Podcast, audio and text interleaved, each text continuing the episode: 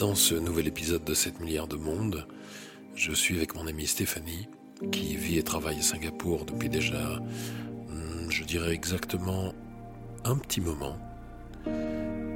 J'avais des sujets potentiellement intéressants de prévus. On est parti sur absolument autre chose. Mais après tout, nous ne sommes que des humains. Comment rester soi-même quand on est dans un contexte professionnel et un endroit qui opprime un petit peu les gens Par exemple. Par exemple. Exactement. Oh mon Dieu Par exemple. Par Oh. exemple. Euh, C'est Ça la va. dernière option. Par exemple. Par exemple, euh, je ne sais pas, par exemple, quel endroit au hasard Oh, ben j'habite à Singapour. Au hasard Au hasard Et voilà. Et voilà. Ah oui, il y a plein de choses qui sont intéressantes à Singapour, tu vois. Mais euh, en, tant que, en tant que personne qui vit, travaille, tu vois, comme on travaille énormément, qu'on passe beaucoup de temps, qu'on fait des horaires, bah, c'est normal de faire du 9h du matin, 9h du soir, voire Ouais. plus. Moi, ça m'est arrivé de faire des semaines à 9h du matin, 2h du matin. Et dans quel, euh, ouais, genre, l'intitulé officiel de, de, de- d'un poste où tu as fait des semaines comme ça? Ah, Quoi, d'ailleurs j'ai- j'ai- je suis en conseil. Je, je suis consultant. Oui, Consultant. Ce truc. ce truc un petit peu fourre-tout où on peut y mettre tout et n'importe quoi. Euh, mais ouais, ça fait que ça, ça fait beaucoup, beaucoup de temps en fait au travail. Et, euh, et, et ça n'a pas toujours été évident, tu vois, si ce n'est que trouver ses repères dans une nouvelle ville. Euh, de trouver euh, ses potes, d'avoir du temps à passer avec les gens autour. Ouais. Et puis aussi de passer du temps avec les gens qui sont restés ici, en France. Ouais. Ça, c'est pas non plus, c'est pas non plus toujours Oui. facile. Oui, parce qu'ils sont loin. Mais oui, elles sont loin. Et puis, et puis bon, c'est toujours aussi. Après, tu vois, quand tu, tu te retrouves dans cette situation où tu perds de ton farfelu aussi. Parce que ben, t'es fatigué quand t'appelles les gens, ils sont moins farfelus parce qu'ils évoluent avec le temps en France. T'as moins de choses à partager avec eux, possiblement parce que tu passes moins de temps et moins d'efforts. Ouais. Donc bon, après, c'est un petit peu la vie, euh, c'est la vie. Mais il y a moyen, y a moyen de s'arranger un petit peu. pour. Il y a moyen d'essayer de rester un petit peu intéressant, mais il faut y passer beaucoup d'efforts. C'est à ce point-là? Euh, ouais, à ce point-là, parce qu'en fait, on s- je pense que toi, pour toi, c'est peut-être un peu la même chose, mais, euh, mais tu travailles énormément. Ouais. Tu passes beaucoup de temps à...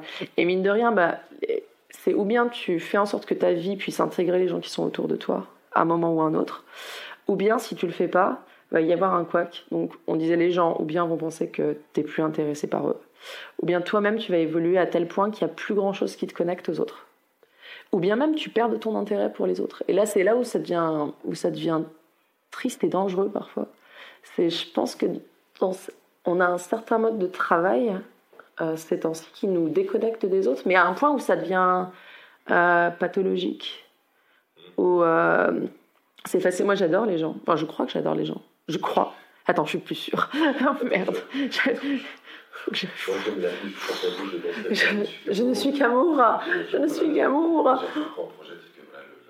Voilà, la mécanique. Mais ouais. Euh, mais, oui, non, j'aime- les gens, j'aurais aimé passer plus de temps, mais quand, quand toute ta vie, c'est d'essayer de, re- de rester le moins possible au travail, tellement que c'est long, le travail, t'as pas envie d'aider les gens, t'as pas envie d'interagir avec les gens, t'as juste envie de, de foncer dans le tas et, et de faire tout ce que t'as à faire le plus rapidement possible. Euh, donc, euh, donc voilà, mais ceci dit, euh, les voyages, ça aide aussi à rester un petit peu open-minded. Et puis là, bah, maintenant aussi démissionner, ça aide à rester open-minded. tu te dis, oh putain, là j'en peux plus, là. Allez, allez, qu'ils aillent tous se faire foutre. Euh, bah oui, parce que quand, quand tu vis sous un pont, bah, il faut être en contact avec les autres. Quand tu fais ce ça, mais oui, mais oui, mais oui, mais moi j'aime bien arrêter de travailler comme ça. Je prends deux mois. Non, mais c'est parce que j'ai trouvé un nouveau boulot. C'est parce que c'est parce que ils, sont, ils se font entourlouper avec euh, avec euh, comme ça. Je leur fais un petit sourire. Regarde comme je suis beau, je suis grand. Bisous. Bisous, bisous, lol. Qui. Ouais, bisous. Et lol, bisous. Oui. mais oui, mais bien sûr. Mais ouais, non, c'est vrai. Enfin, c'est enfin, vrai. Je sais pas si c'est vrai dans l'absolu, mais c'est vrai pour moi. Oh là là, ça va, c'est bon. hein. Euh, le- je trouve oui, ce que tu dis, c'est ce que tu disais, c'est exactement ça. Est-ce que tu penses que toi tu perds de ton intérêt? Parce que moi j'ai eu l'impression à un moment que je, que ouais, que je perdais de mon Ouais. intérêt pour les autres. Euh, ouais, d'une manière, mais clairement, euh, comment dire? Et, euh, Je me suis beaucoup reconnu au moment où tu dit, enfin, je crois que j'aime les gens. Parce que, tu vois, moi, du coup, je, je fais des films, j'écris des films, je donne des cours sur comment faire des films. Mm. Euh, donc, je donne des cours sur les gens, en Mm. fait. Parce qu'une histoire, c'est l'histoire de quelqu'un, sinon. euh, même quand c'est le petit robot ou Wally, pourquoi ça marche C'est parce que bah, il est un peu se projeté en tant qu'être humain dedans. Mm. Voilà. Et, et, forcément, ça vient pas de nulle part. Tu vois. Bien sûr. Quand tu, ça vient d'un intérêt pour, je pense, déjà s'investiguer soi-même en termes d'émotions, de mécanismes affectifs, tout ça. Et puis d'un intérêt pour globalement l'être humain, les mm. autres. Donc il y a toujours ça, et je me retrouvais dans vraiment cette ambivalence où j'ai ma patience par rapport à certains trucs qui, seraient, qui, qui pouvaient donner l'impression d'être super réduites, super vite. Mm. Euh, et, euh, et, du coup, en gros, euh, comme si je me disais, putain, j'adore les gens, mais qu'est-ce qui me saoule Putain, j'ai besoin des autres, même pas ça, c'est du moment où je réalise, j'ai besoin, j'ai envie d'être avec les autres, d'interagir, mais qu'est-ce qui me saoule? Et, et aussi parce que, ouais, parce que c'est ça, en fait, je pense un peu ce que tu disais, en tout cas pour moi, tu bosses dans le cas, 15, 16 heures par jour, 12, 12 15 heures par jour, peut-être plutôt. Et, euh, et, et, le reste du temps, euh, tu as envie de relâcher la pression ou que ça se passe. Euh, je me rends compte en gros que j'avais tendance à vouloir que ça se passe comme j'avais envie que ça se passe parce que j'avais besoin de respirer. Mm. Et quand tu as quelqu'un qui, qui, qui est pas pile sur cette longueur d'onde-là, tu te sens plus, tu sens plus facilement le,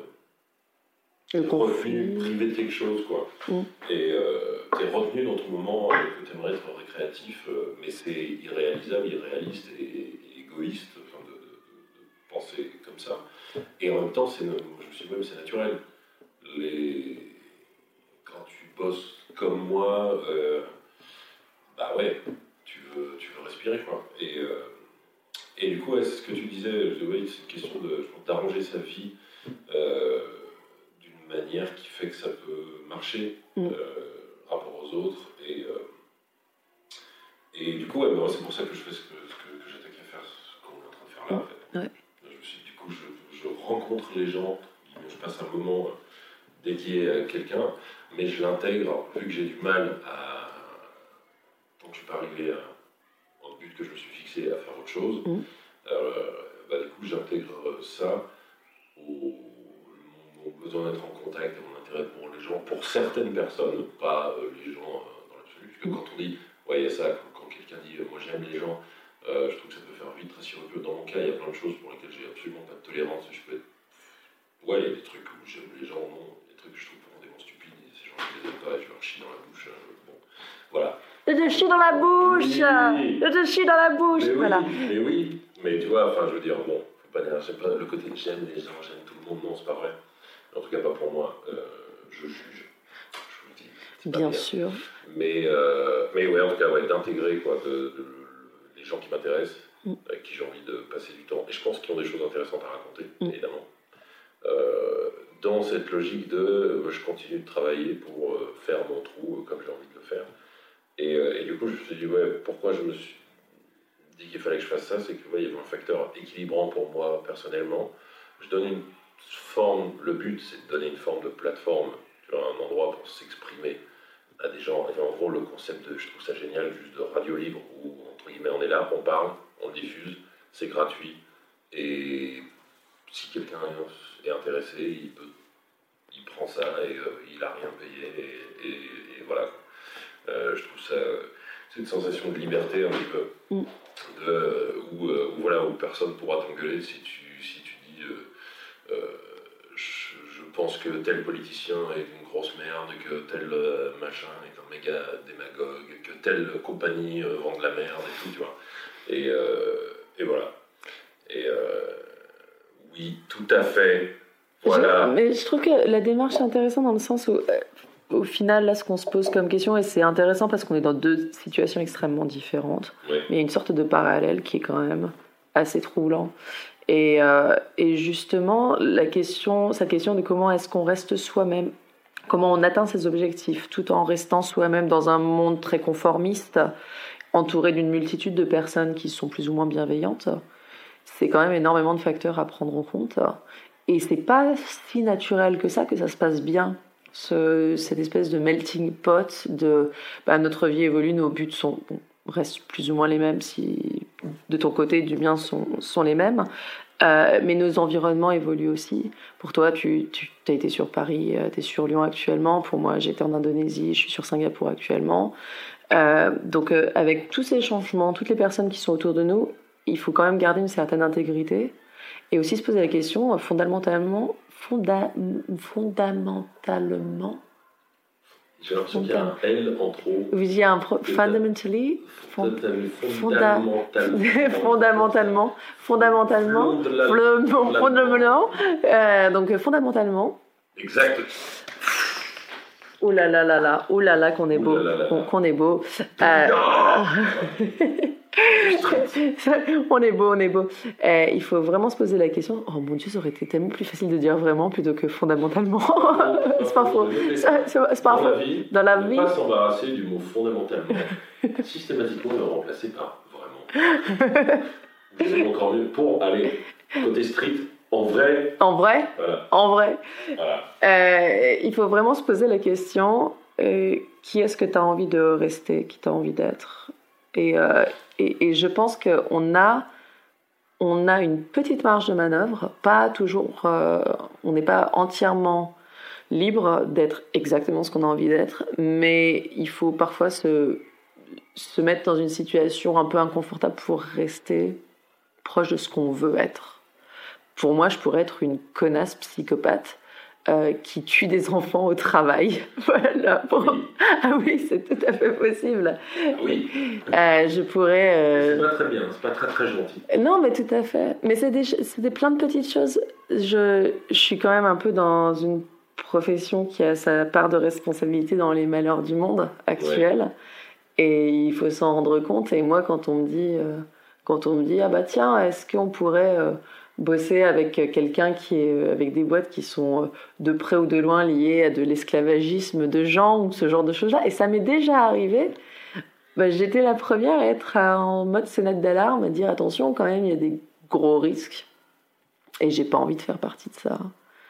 Et euh, même des petites choses comme ça, ben, ça me donne l'impression que je reste, euh, que je reste moi-même en fait. Ouais.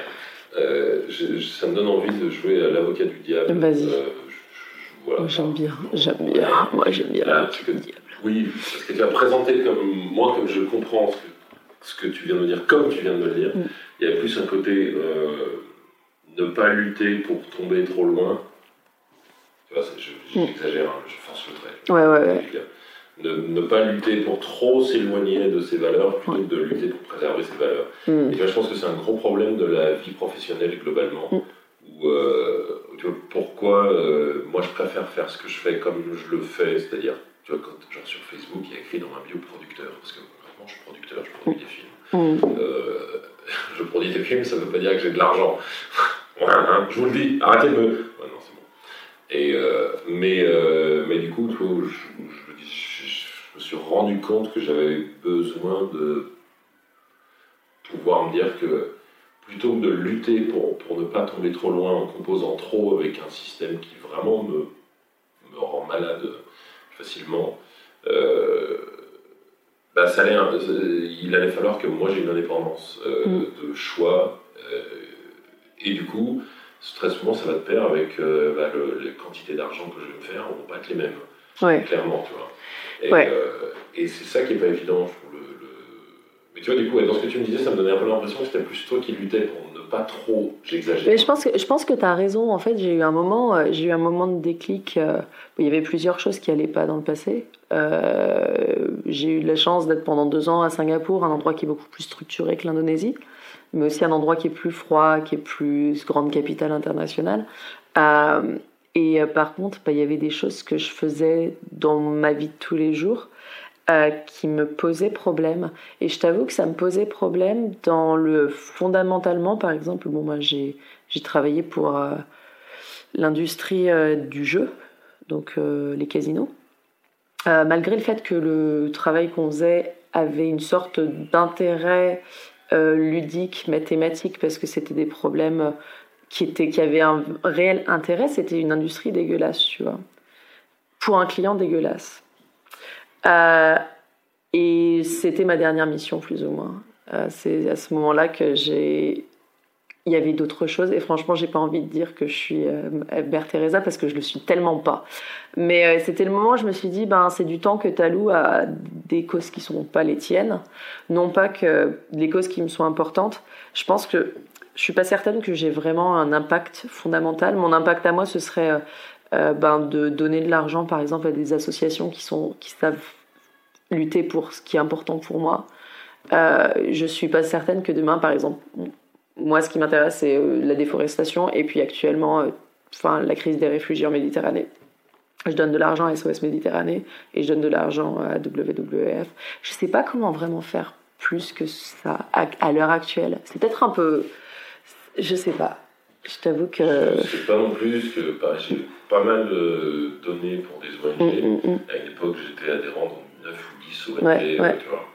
Euh, parce que je me disais, c'est mon seul moyen d'agir sur ce qui est important pour moi, pour pas me retrouver ou dès que je voyais certains trucs aux infos, à me dire putain, tu, tu, tu vois ça, t'aimes pas ça, mais tu fais rien. Alors je j'avais pas l'idée de, de moment où je ressentais ça. Et, euh, mais au bout d'un moment, euh, pareil, alors moi j'ai dû réorienter un peu mon rapport à ce genre de choses, à l'impact de mes actions, justement par rapport à, ce que je disais avant, mm, mm. que je moi, pouvoir avoir l'impression de lutter pour plutôt que de lutter contre. Et, euh, et du coup, euh, bah forcément, il y a déjà quelques temps, j'ai appelé pas mal de ces ONG en disant bon, bah, moi j'arrête les dons, tout ça, tout ça. Mais euh, j'ai pu le faire au moment où j'ai réalisé un truc que je crois vraiment, je pense que c'est vrai. C'est que de toute façon, qu'est-ce qui fait que quelqu'un va faire des choix, on pourra dire moraux mm, mm. dans sa vie, ou, va avoir une éthique qui va s'être enrichie plus exactement. Mm, C'est-à-dire qu'il y a la morale, mais il y a ouais, vraiment le choix concret quoi, dedans. Euh, ça va partir d'une. Euh, je me suis dit, ok, c'est une prise de conscience qui amène à ça. Mais tu vois, pour avoir, pour m'être intéressé à la philo, euh, donc à la rationalisation et à la rationalité des choses, je me suis dit, ouais, mais ça vient pas de là. Une vraie prise de conscience, même si intellectuellement on décortique un, on décortique un sujet, on arrive à l'analyser sous un angle qui nous semble plus, plus riche et plus juste, c'est pas forcément ça qui va faire qu'on va avoir les actions qui vont aller dans le sens de euh, notre prise de conscience. Et euh, donc, je me qu'est-ce qui va plus loin? C'était à l'époque où j'étais à la fac de philo, justement, mm-hmm. que je pensais arrêter de, faire des films et d'écrire et tout. Je pensais vraiment faire ça. Et. Euh, et, c'est pour ça que j'avais, pris le droit en mineur et tout, et que c'était un changement euh, mm. drastique, très intéressant, mais mm. c'était vraiment autre chose. Et en fait, à un moment, je me suis dit, euh, je, je, c'était pas forcément la meilleure direction. Parce que pour moi, ce qui fait la différence, c'est euh, ce qui fait que quelqu'un va faire un choix qui va être, on pourrait dire, soit concrètement meilleur, soit dont le but est d'être meilleur pour ce quelqu'un et le monde autour c'est pas la, compréhension par l'intellect, mais ça va être euh, l'émotion, le fait d'être touché par quelque chose mm. vraiment de manière euh, crue, comme ça, et un peu brute. S'il y a une connexion émotionnelle à quelque chose, une connexion presque même affective, je dirais dans mm. certains cas, en tout cas une connexion émotionnelle à un truc, là il peut y avoir euh, l'étape 1, c'est juste avoir une émotion et rien en faire et c'est pas, pour moi, c'est pas très louable. Mm. Euh, mais du coup, c'est avoir cette émotion-là sur laquelle baser une rationalisation et donc du coup une action concrète. Donc je me suis dit, faut, je, je pensais à, pas mal de gens que je connais qui ont eu genre, des grands changements dans leur vie. Euh, là, ça peut faire un peu cliché, mais je, connais quelques personnes un peu comme ça, genre euh, qui prennent pas soin d'eux, en termes de ce qu'ils mangent, de ce qu'ils boivent, de, de, de, fumer, beaucoup de cigarettes, tatati.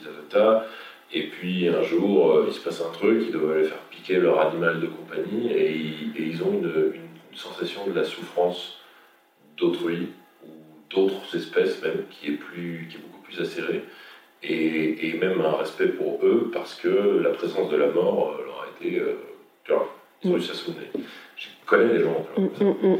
Et, et, du coup, mon axe à moi, j'essaie de garder ça en tête parce que c'est toujours pareil quand, quand tu tombes sur certaines infos, certains trucs, bah, d'agir tout de suite maintenant. Mais je pense que ce qui fait, ce qui est important dans le fait de raconter des histoires, c'est qu'on peut raconter. Euh, là, je paraphrase un peu euh, Robert McKee, qui est un, des, théoricien de la dramaturgie qui est très connu aux États-Unis. et je trouve qu'il a vraiment raison là-dessus, le, privilège de pouvoir raconter des histoires, c'est qu'on peut, euh, entre guillemets, raconter une sorte de, vérité émotionnelle. Il y a toujours le paradoxe mhm. de c'est une représentation, c'est une fabrication, c'est une création.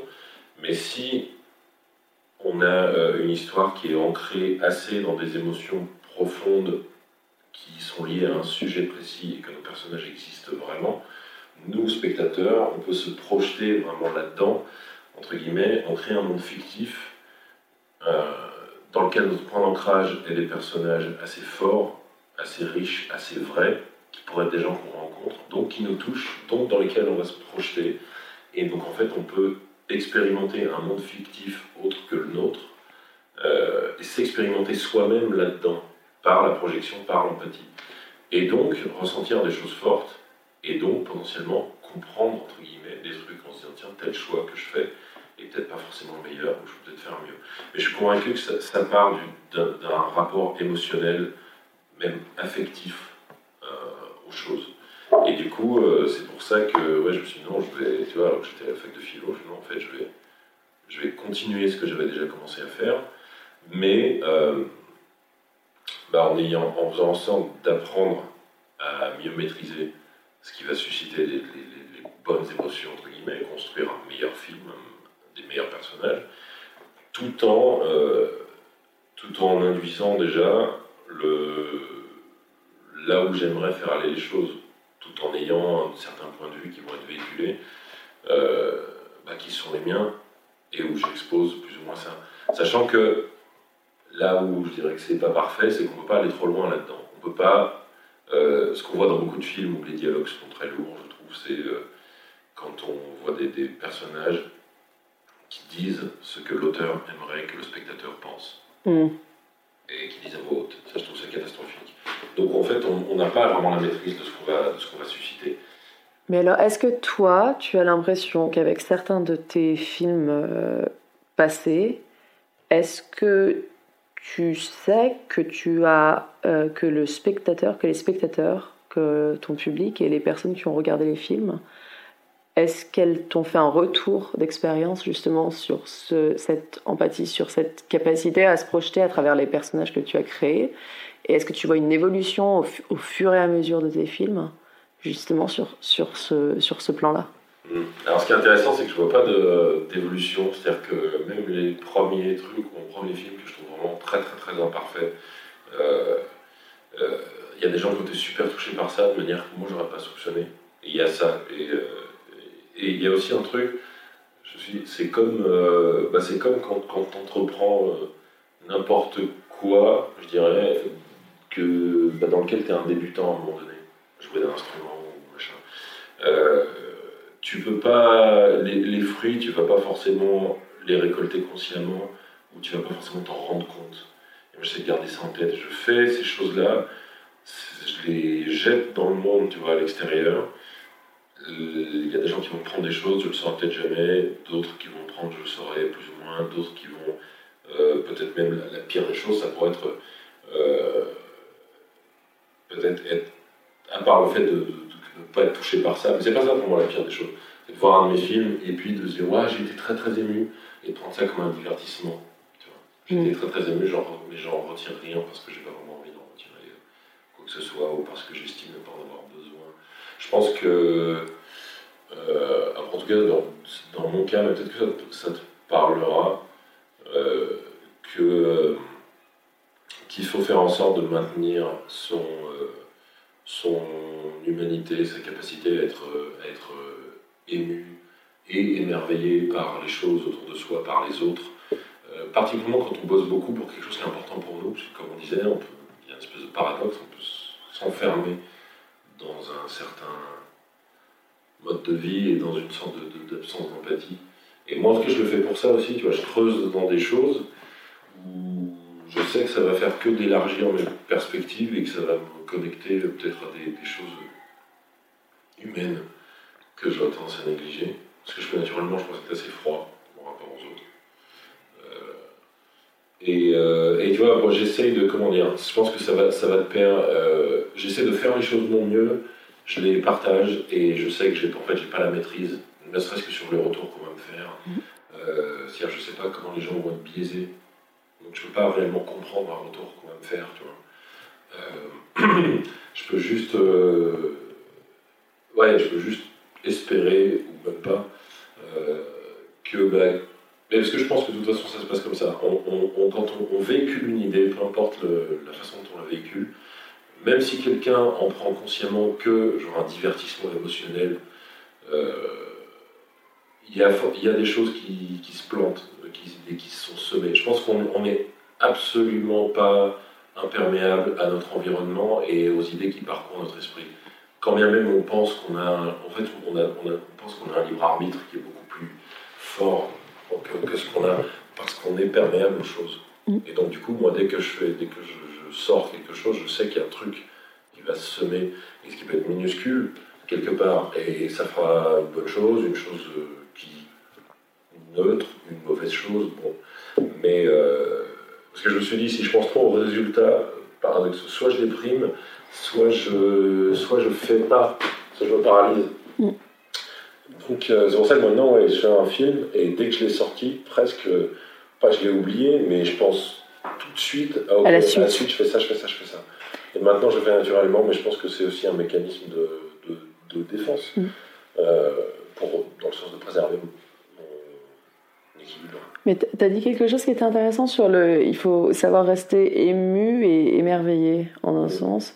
Et je pense que c'est très vrai et qu'il y a des choses à faire. Il y a des choses qui permettent de rester ému et émerveillé, euh, rester curieux de tout, euh, euh, s'exposer aux autres et s'exposer à l'art, s'exposer à, au final ce qu'on a pu créer de meilleur peut-être. C'est-à-dire, euh, est-ce que ce sera de la peinture pour certains? Est-ce que ça va être de la musique pour d'autres? Est-ce que ça va être des films euh, pour la plupart? Euh, Mais garder justement cette, euh, un, un aspect candide en fait et, euh, et s'exposer parce que comme tu le dis, si, si nous sommes perméables, si on reste exposé à ces choses-là, il y a plus de chances de rester connecté à la réalité et de pas devenir euh, euh, absolument froid justement au, au monde et, et au reste. Et puis c'est aussi une belle, une belle man- manière d'évoluer. C'est aussi une belle manière d'évoluer. Alors. Oh, oh, oh. Mais c'est vrai que moi, je, je vois plus les choses euh, avant, pendant très longtemps.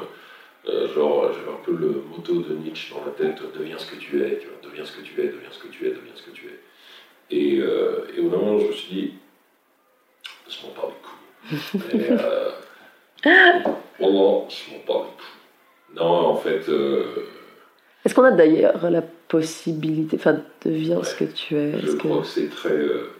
je pense que c'est épuisant, Mm. comme manière de le voir. C'est-à-dire que c'est plutôt. euh, euh, je préfère le voir comme. euh, je dirais, plutôt que de devenir ce que tu es. en gros, me dire, je pense qu'on ne peut pas savoir ce qu'on est, qui on est, jamais vraiment, parce que justement, on est trop perméable à trop de choses. Et. donc il s'agit de rester peut-être le plus authentique, de ce qui nous donne la sensation d'être le plus en contact, nous, profondément, avec euh, les autres, le milieu qu'on entoure, et nous-mêmes, de se sentir euh, en accord avec ses choix, de se sentir, euh, de sentir qu'on est, qu'on est, nous, pleinement engagés dans ce qu'on fait.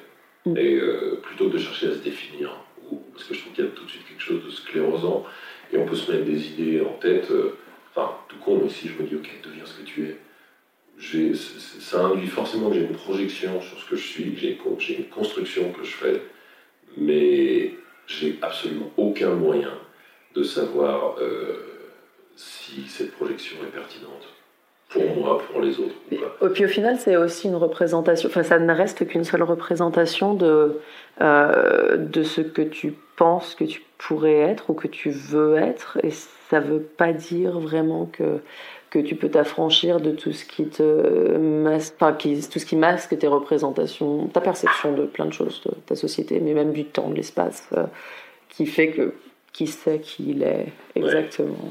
Ouais, clairement. C'est pour ça que je pense que, quitte à choisir un motto qui, qui va un peu dans ce sens-là, je trouve que ce qu'on attribue à Socrate est plus intelligent, euh, plus viable. C'est Le connais-toi toi-même. Mm. Parce que du coup, on implique euh, une action d'investigation de, de soi-même, mais euh, euh, je trouve le fait de dire connais-toi toi-même, on sait très bien. C'est peut-être pour ça qu'il l'aurait dit comme ça, parce qu'il était malin. Mmh, on sait très bien que c'est pas que tu n'arrives jamais à la destination, ça y est, je me connais. Enfin, que quelqu'un, quand quelqu'un dit écoute, moi je me connais moi-même parfaitement, tu sais très bien. Au moment où on dit ça, ça veut dire que c'est faux. Mmh. Et, euh, et du coup, il y a cette, cette, idée de recherche perpétuelle qui va bien avec Socrate aussi. C'est pour ça que je me dis qu'il y a moyen que si effectivement il a vraiment dit ça et qu'il a vraiment dit ce qu'on lui attribue, euh, qui va bien avec sa philosophie globalement de ce truc que tu disais, je, sais que je ne sais pas, tout ça. Le fait de dire connais-toi toi-même, tu sais que le but tu l'atteindras pas, donc tu restes actif là-dedans. Et donc si tu restes actif là-dedans, tu te fiches, je pense, tu te fiches pas à vouloir te définir et à du coup à, te, à créer une représentation de toi-même qui va masquer ce que tu es à tes propres yeux, euh, tu restes actif, donc tu restes dans un processus de découverte, euh, et je pense qu'au final, tu es plus en contact avec, euh, avec le monde, parce que, à la rigueur, j'ai envie de dire, se connaître soi-même, dans l'absolu, soi-même pour soi-même, on s'en fout. Mm. C'est plutôt se agir de manière à se sentir épanoui, et donc à se sentir exister, à sentir qu'on est de plus en plus en contact avec notre environnement. Et en adéquation, et en, en, adéquation, et aussi trouver une sorte. C'est une question d'équilibre au final aussi.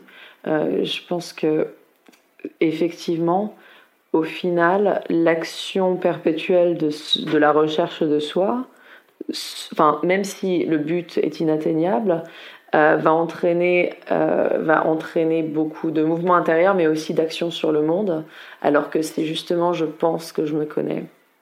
Et je pense l'affirmer quelle va être euh, la dynamique en fait sur le monde autour.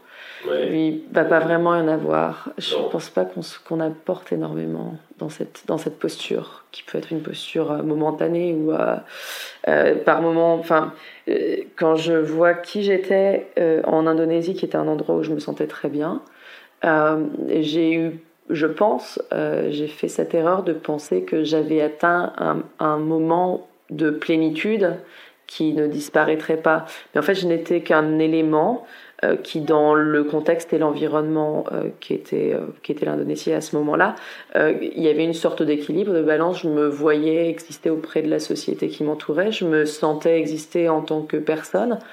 J'avais le temps de me projeter, d'ajuster au changement du temps, au changement de, euh, de l'atmosphère euh, du monde qui m'entourait. Et en fait, il a suffi de m'extirper de, cet environnement-là pour que ça ne marche plus tout à fait.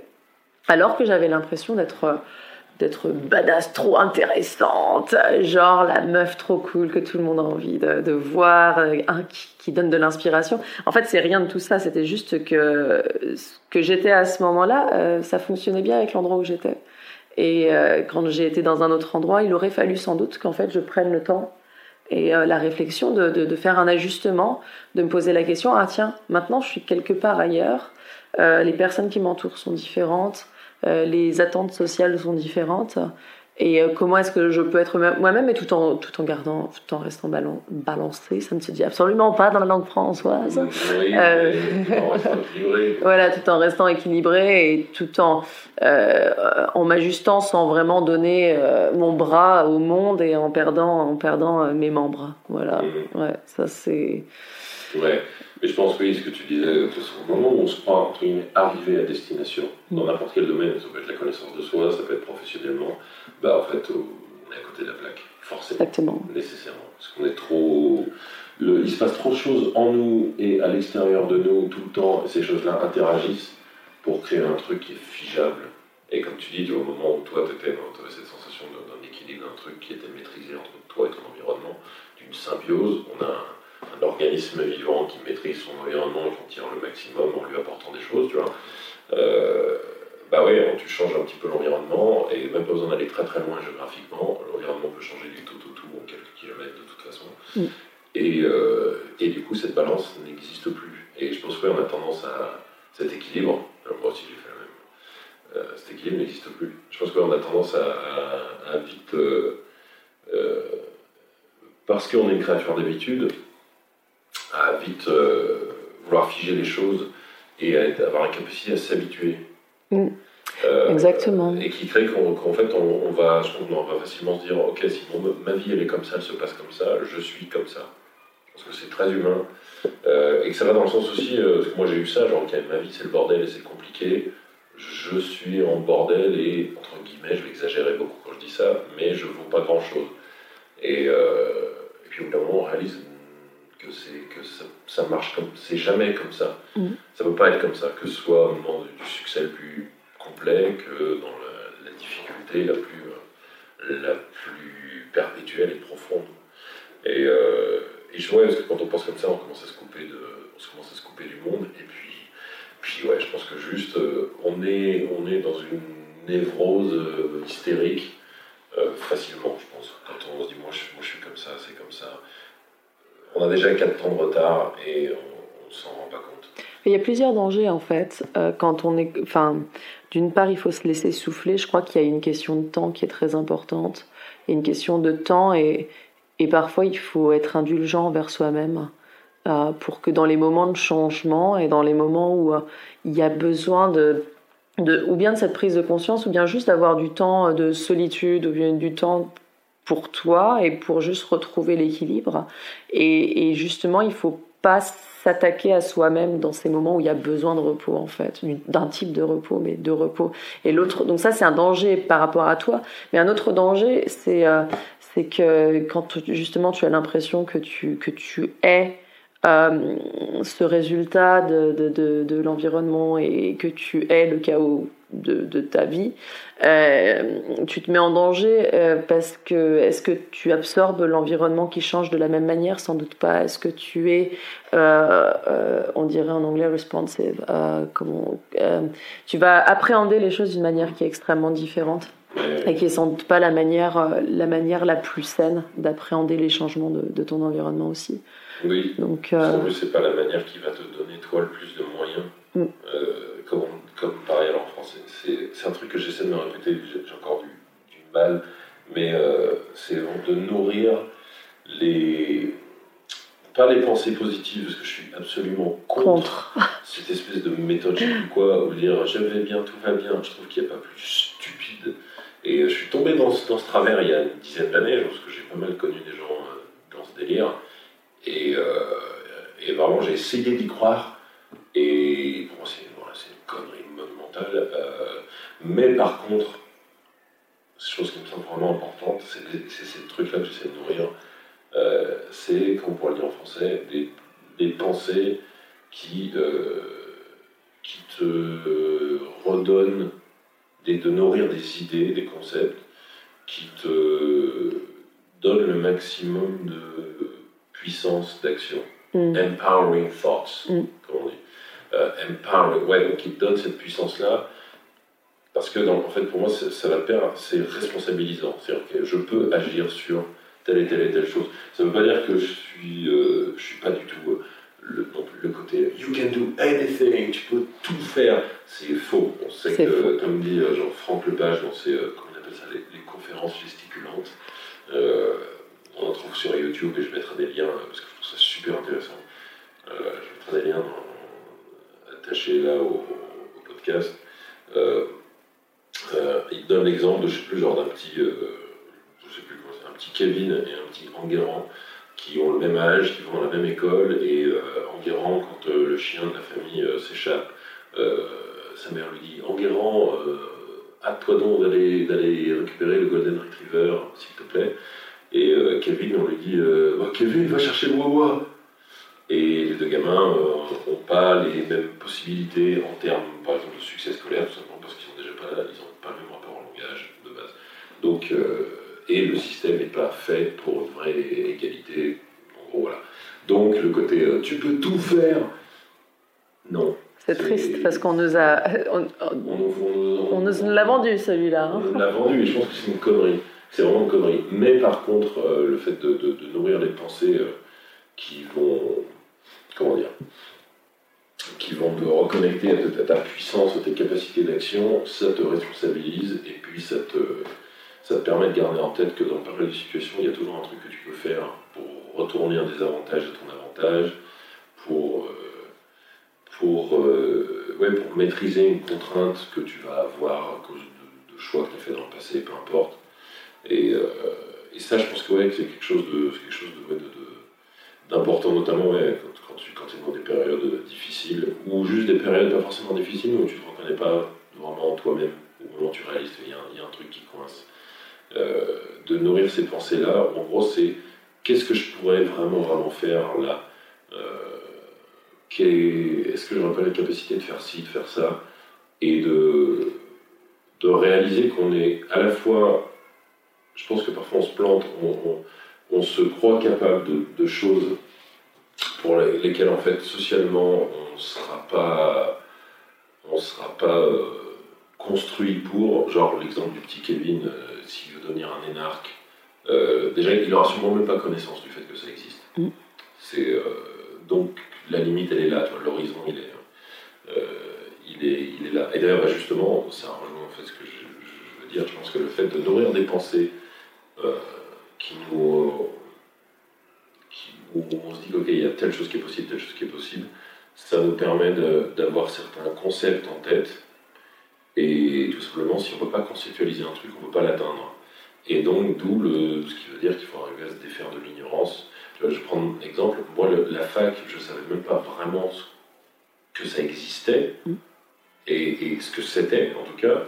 Euh, mais même en arrivant au lycée, et c'était même quelque chose où j'avais. Euh, j'avais même pas vraiment compris. Et tu vois, je me suis parlé du lycée très très tôt, euh, parce que je me sentais super mal, et puis après j'ai passé l'équivalence du bac, et puis après je voulais étudier la philo parce que je, m'intéressais avant de. Et tout ça m'a ramené à ce que je faisais déjà avant, mais. C'était un horizon que j'avais pas, parce que euh, je viens d'un milieu inculte, je dis pas ça dans un sens stupide, mais pas spécialement. Quoi. Et puis que surtout, c'est aussi un entourage qui ne m'a pas spécialement, quand j'étais transmis euh, justement ce genre de logique-là de voilà la possibilité que tu as avec, ta. Et du coup, je pense que c'est important de, de, voir, de pas dire je peux tout faire je peux devenir. Euh, et je veux, je veux devenir telle chose, telle chose, telle chose. Il faut rester en prise aussi avec des réalités économiques, une certaine logique, euh, des réalités sociales mais euh, se dire quand même, ok, quels sont les horizons que je peux atteindre là, quels sont ceux que j'ai vraiment, vraiment envie d'atteindre, et après composer euh, avec ça. Plutôt se dire, euh, quel est le pas que je peux faire vers là où je veux aller, plutôt que, ok, de, d'avoir, de se bloquer sur l'idée de là où on veut être, parce que tout le temps on n'y est pas, c'est que de la souffrance en fait. Mm. Oui, ça demande, ça, ça demande quand même énormément de travail, enfin, sur quel est l'horizon que, que l'on peut atteindre. Quand on, et justement, il y, a un côté qui est un peu compliqué là-dedans, qui est que, effectivement, comme tu le dis, connaître l'horizon qui est à atteindre nécessite pour beaucoup, beaucoup de gens de s'extirper d'un milieu, de s'extirper euh, d'un moule, d'un social, d'un de, groupe de personnes, euh, au moins pour avoir un choix ou pour avoir, pour être capable de conceptualiser les horizons qui sont possibles. Euh, moi, je m'en suis rendu compte, euh, enfin, comme tu le sais, je viens d'un tout petit, petit endroit où la plupart des gens ont, sont restés dans cet endroit, ont des familles. Et en fait, moi, j'étais très, très triste en tant que gamin parce que j'étais un petit peu différente. Et ça a été des, des, coups de poker à chaque fois que de dire je sais pas quel est l'horizon, je sais juste que le mien n'est pas celui-là. Et ne, ça, que je serais triste si mon horizon c'est celui-là je serais extrêmement triste. Donc j'ai besoin de, de, faire quelque chose qui va me faire découvrir un horizon. Et ça, je pense que je pense qu'il y a beaucoup. Euh, la seule chose qu'on peut faire, c'est peut-être possiblement de s'entourer de personnes qui sont prêtes. En plus, avec Internet, c'est quand même plus simple de découvrir des horizons, de découvrir des personnes, d'avoir accès à des forums, etc. Mais il faut rester dans ce mouvement permanent de si l'horizon qui est le nôtre est, est profondément euh, euh, morne, euh, il faut arriver à s'en rendre compte et se dire il doit y avoir quelque chose derrière. Il doit y avoir un monde plus grand derrière. je me sens beaucoup mieux malgré le fait que qu'on est en combat permanent pour, pour avoir du temps, pour être, pour être quelqu'un qu'on apprécie, ou bien pour au moins agir de manière, de manière appréciable, pour avoir de la valeur à ses propres yeux.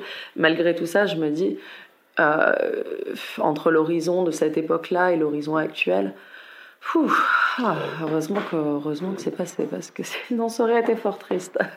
ça aurait été fort triste. Ouais, je comprends bien parce que de toute façon, géographiquement, on vient quasi du même endroit, à ouais. kilomètres près, ouais. et c'est le même genre d'endroit. Et pareil, a beaucoup de gens qui sont restés là-bas. Et euh, ouais, c'est ça, c'était vraiment, ça, partait de, je pense, de, quand on est jeune, ça part. C'est euh, cette espèce de truc en caricature en disant la rébellion adolescente. Euh, je pense que c'est, en tout cas pour moi, ça l'a été, parce que tu dis là, je pense que c'était pareil dans ton cas.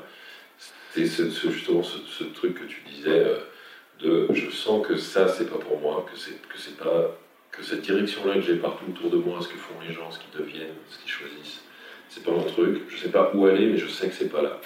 Et, je pense que moi, quand j'étais gamin, effectivement, pareil, ça me rendait très triste et ça m'angoissait mm. euh, vraiment terriblement. Et du coup, euh, vers 14 ans, j'avais le, le, copain de ma sœur qui, lui, était un métalleux, qui écoutait du métal et qui avait ce côté un peu à ruer dans les brancards, euh, clairement. Et ça me.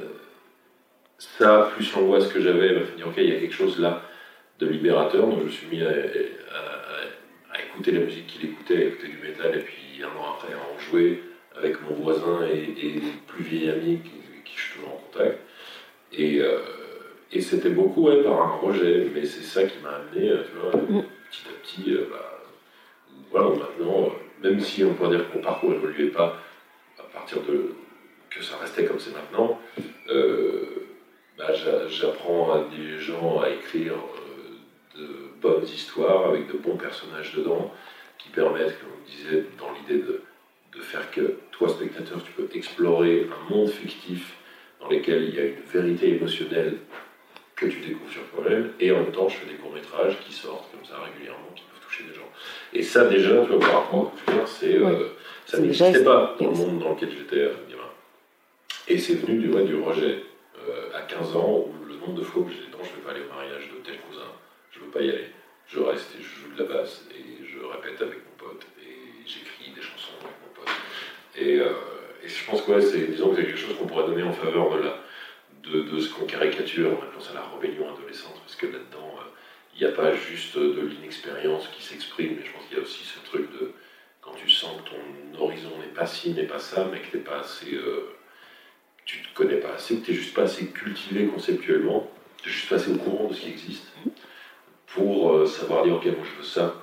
Euh, ça va passer par, par ce projet ça, et je pense que c'est quelque chose qu'il faut. En fait, il faut le cultiver. C'est, euh, un moment qui est, enfin, ce sont des moments qui tout au long de la vie sont extrêmes, qui, enfin, qui sont, qui provoquent de l'angoisse, de une sorte de terreur un petit peu mais en même temps, c'est des moments à cultiver parce que c'est des moments de remise en question et c'est des moments de, pas en avant. On ne sait pas trop vers où on va, mais au final, on y va. Et, si on ne se met pas dans cette situation d'inconfort, on reste à un point, euh, à un point qui, au final, euh, est aussi très très morne, très lugubre. Euh, au final, ça vaut le coup de, de, de se mettre en dehors, de, de tenter de se mettre en dehors de ces situations-là. Ouais, oui, parce que ne serait-ce que pour, euh, pour découvrir un peu ce qu'on a dans le ventre, ce qu'on a vraiment envie de faire. Des mm. fois, des fois, on, non, des fois moi ça m'est déjà arrivé, où je réalise, je fais, ok, non, j'étais dans la bonne direction. Euh, parce que bah, ça, je me disais, ah ouais, je fantasmais dessus, puis en fait, euh, mm, exactement. moi, c'était un peu le cas de la philo, tout ça, quoi. Mm. Et mais je me rends compte ce que ça m'a apporté. Je suis très content d'avoir fait ça, mais alors, j'aurais pas voulu ne pas l'avoir. Enfin, je suis très très content d'avoir fait ça, mais ça a éveillé une sensibilité, un truc, une, curiosité, un autre angle d'attaque sur les choses. Et en plus, je pense que c'est la base, tout le monde devrait travailler des questions de. Pour, pour pouvoir être soi-même dans le monde, juste de logique et de sémantique, décortiquer les mots et comprendre quand un raisonnement euh, est complètement faillible ou fallacieux, même quand on nous vend de la merde, une soupe qui est qui, qui n'a pas vraiment de sens. Comment euh, pouvoir dire pourquoi Nicolas Sarkozy, Donald Trump, euh, Manuel Valls, Marine Le Pen sont des gens qui, par leur discours, leurs attitudes, ne font pas appel à l'intelligence, par exemple. Juste objectivement, peu importe. Moi, j'en ai, je, suis, je suis ni à gauche ni à droite, il y a des trucs, tu vois, a pas, j'ai pas d'agenda politique derrière. Mais juste ça, se dire, bon, de manière de raisonnement, ce truc ne semble pas tenir, juste en termes de logique pure. Mais. Euh, mais ouais, du coup, ça ouais, m'a permis de me dire non, en fait, ce que je faisais, c'est vraiment ce que je veux faire, pour la raison dont je parlais tout à mhm. l'heure. mais du coup, avec de nouveaux outils, de nouvelles armes, et puis avec une sorte d'élan qui était renforcé. Avec une sensibilité renouvelée, un désir. qui ravivé aussi. Mm.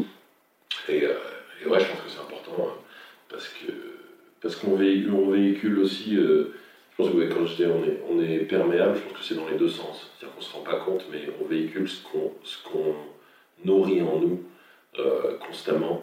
Et, euh, et, si on nourrit euh, des choses créatrices et créatives, des choses inspirantes, des choses authentiques, juste le fait de chercher d'être, à vraiment être soi-même, ça, ça a un impact, quel qu'il soit, je pense que ça a un impact. Et à l'inverse, si on nourrit euh, une sorte de conformisme et une, volonté de scléroser un petit peu les choses, de ne pas forcément euh, aller euh, là où on aurait vraiment envie d'aller, bah, on véhicule ça autour de nous aussi. On endort les gens autour de nous, entre guillemets,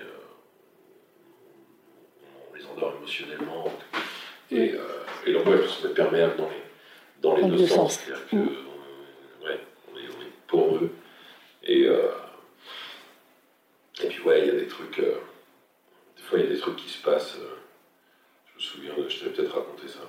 Euh, avec ben, mon, ami d'enfance que, dont je parlais tout à l'heure, là, on avait lancé deux, deux métalleux à la base et on s'était lancé dans un, dans un duo de folk acoustique qui d'ailleurs officiellement existe toujours. Et là, on, à distance, on travaille tranquillement sur un. On relance le truc tranquillement. Et notre tout premier concert, on l'avait fait euh, dans un petit bar euh, en Ardèche, euh, un truc où il y avait genre, tu, tu mettais 40 personnes dedans, mais vu qu'il se passait presque rien comme ça dans cette ville, bah, le bar il était plein. Et tu vois, du coup, mieux vaut, moi je préfère mille fois jouer dans une salle de 40 personnes pleine que dans une salle de 600 personnes où il y en a 200, tu vois. Et du coup, il y avait une super ambiance, tout ça, et il y a une petite fille, je fais ça en, en, gros, pour que ça pas trop, il y avait, euh, on avait vu au moment euh, juste avant de taquer à jouer, euh, en fait il y avait une, famille, le père, fille aînée, c'est à peu près 16 ans, une fille d'à peu près 10 ans, et le plus jeune fils d'à peu près 5 ans. Et le père avait l'air, clairement, on avait tous les deux tilté dessus, très strict, vraiment surveiller ce que faisaient ses enfants, très, ouais, surveiller ses gosses, ok, assieds-toi là, fais ça, bouge pas, et et on fait notre concert, ça se passe vraiment bien, c'est cool. Euh, et moi, je suis à la fin du concert, je suis dans la salle en train de plier la scène et mon pote fume sa clope euh, dehors. Et un peu après, il revient vers moi et il a l'air vachement euh, un, peu, un peu ému, tout ça. Dit Putain, il s'est passé un truc de dingue. Et il me dit Tu vois, le, le, gars avec ses gosses là, t'as vu? Ouais, je l'ai vu, ce, mec-là. et il m'explique qu'en fait, le, gars, il, me dit Il est arrivé vers moi, genre il m'a serré la main et en me disant merci, merci monsieur, merci monsieur. Il avait l'air ému et tout. Il dit ok, mais c'est cool, mais euh, pourquoi Et en fait, le mec lui explique en très gros que, euh, que la mère de ses enfants euh, était morte il y a déjà plusieurs années, je crois, peu de temps après la naissance du, petit dernier, et que la, la fille de 10 ans, depuis, parlait plus de sa mère.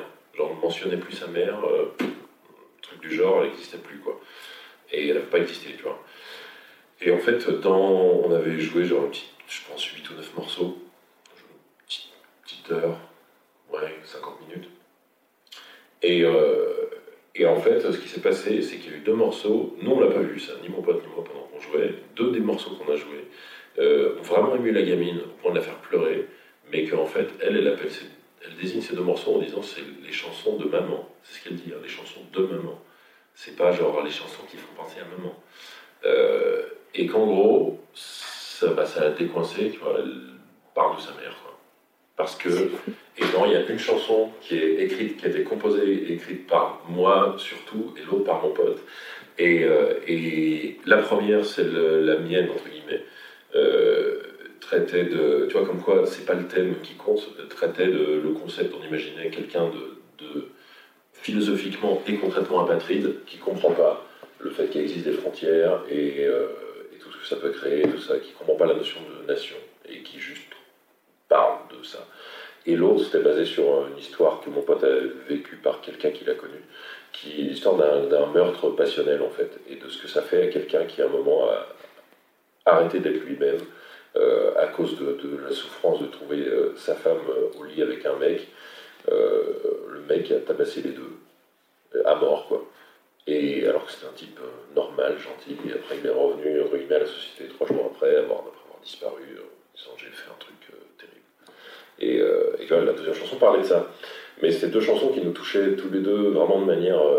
donc qui nous touchaient. Donc on a on a mis un peu notre tripes là-dedans, et tout ça a fait que cette gamine, parce que ces deux chansons existent, euh, bah, ouais, elle appelle ça des chansons de maman.